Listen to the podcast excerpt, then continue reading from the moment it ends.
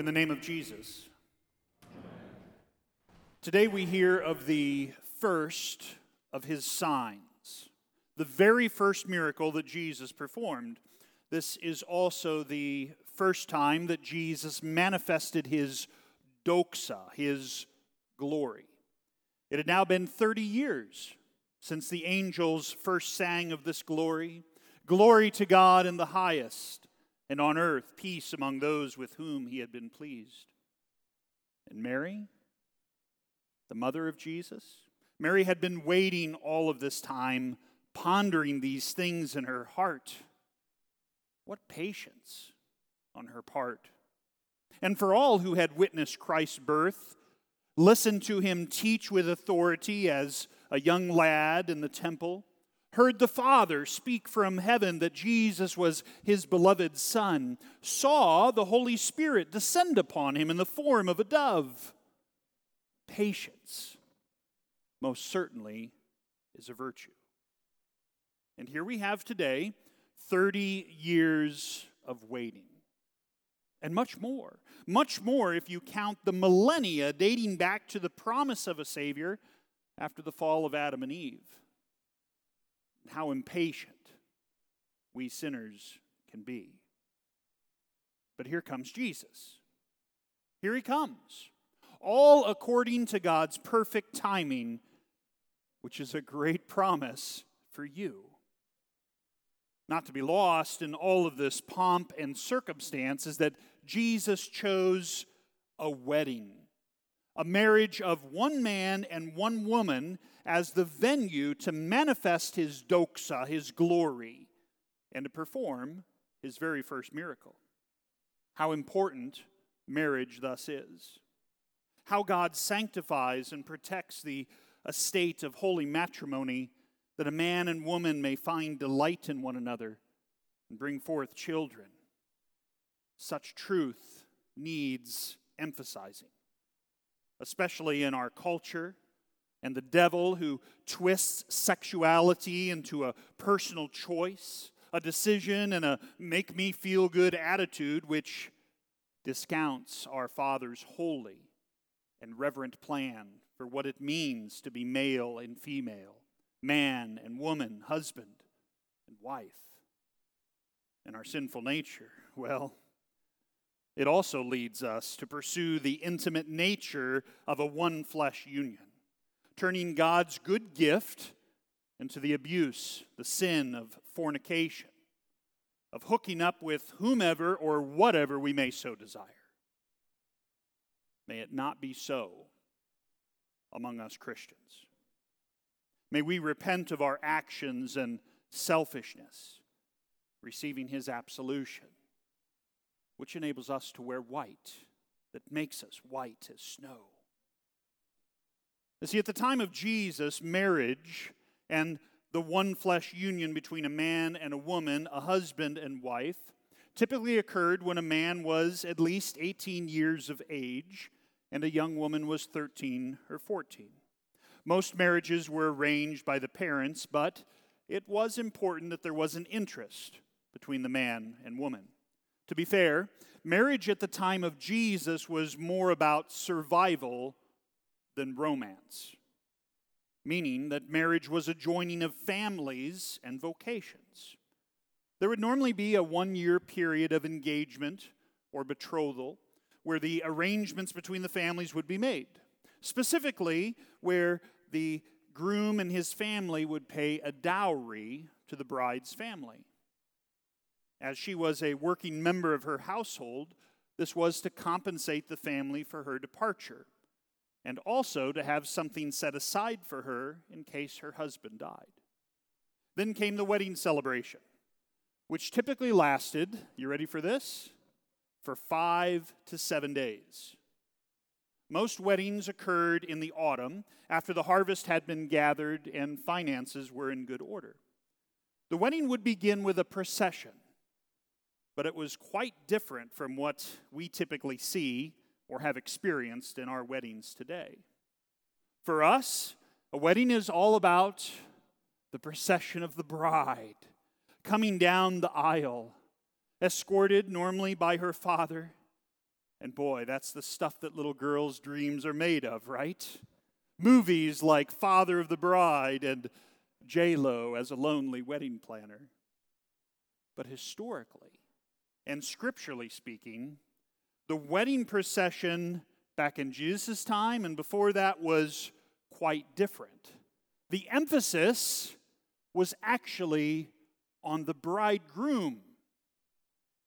Wow. That's really strange for us.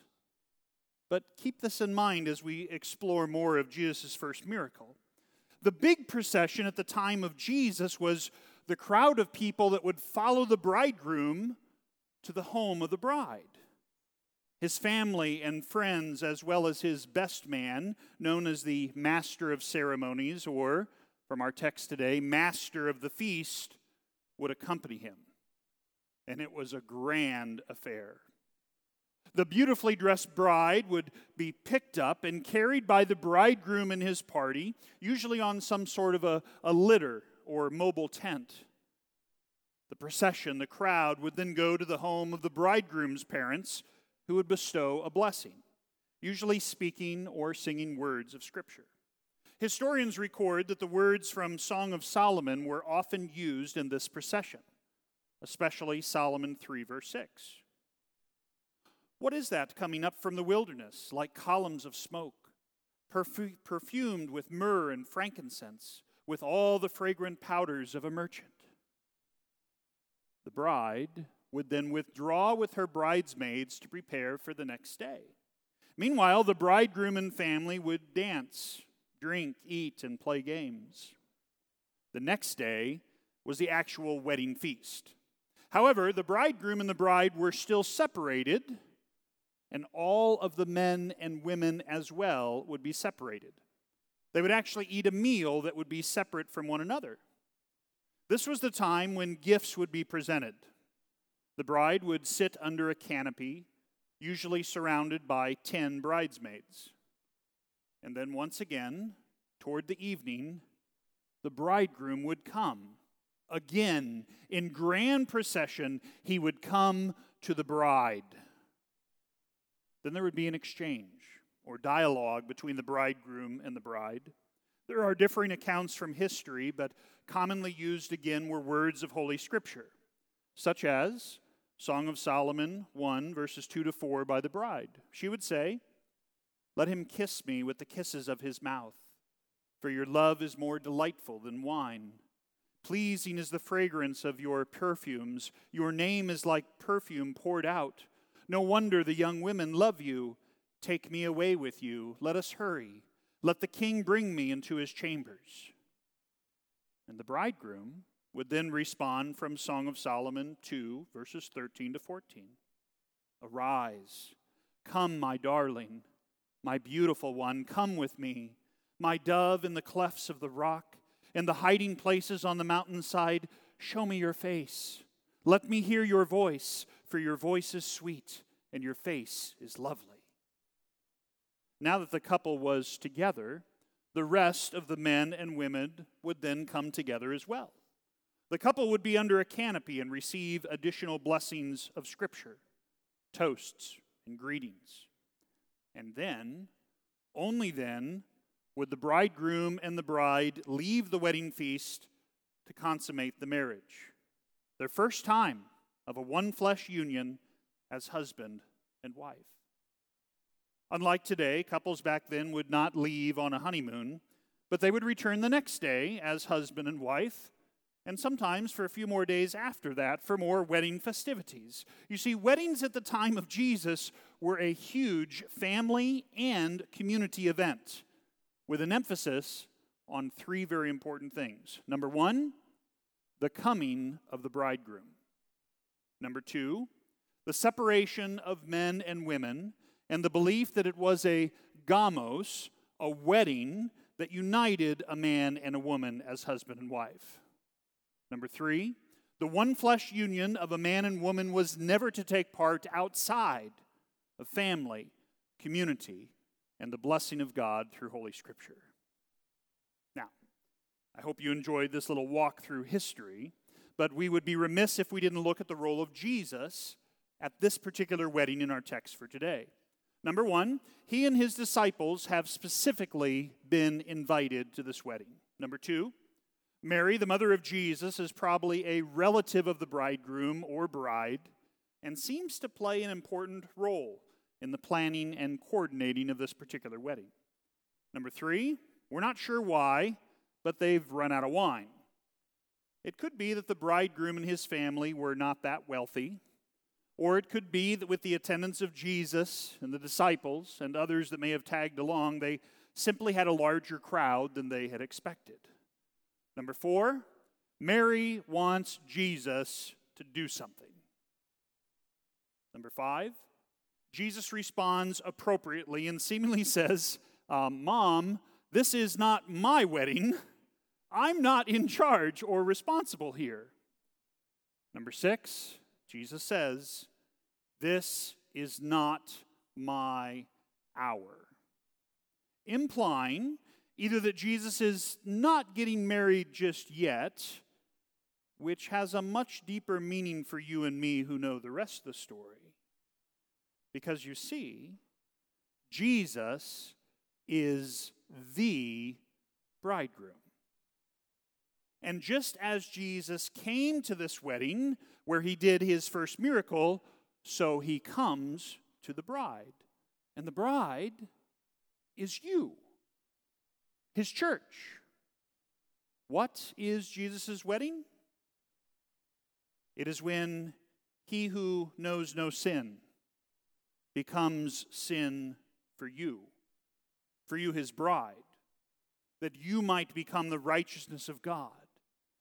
It is when Jesus processes to Jerusalem to consummate the marriage, processing to the cross where he picks up all of your sin and wretchedness and carries it into death and hell. Thus, this wedding that we hear of in John chapter 2 is not the hour of Jesus. But Jesus, well, Jesus is as Jesus does. He cares for those that are in need.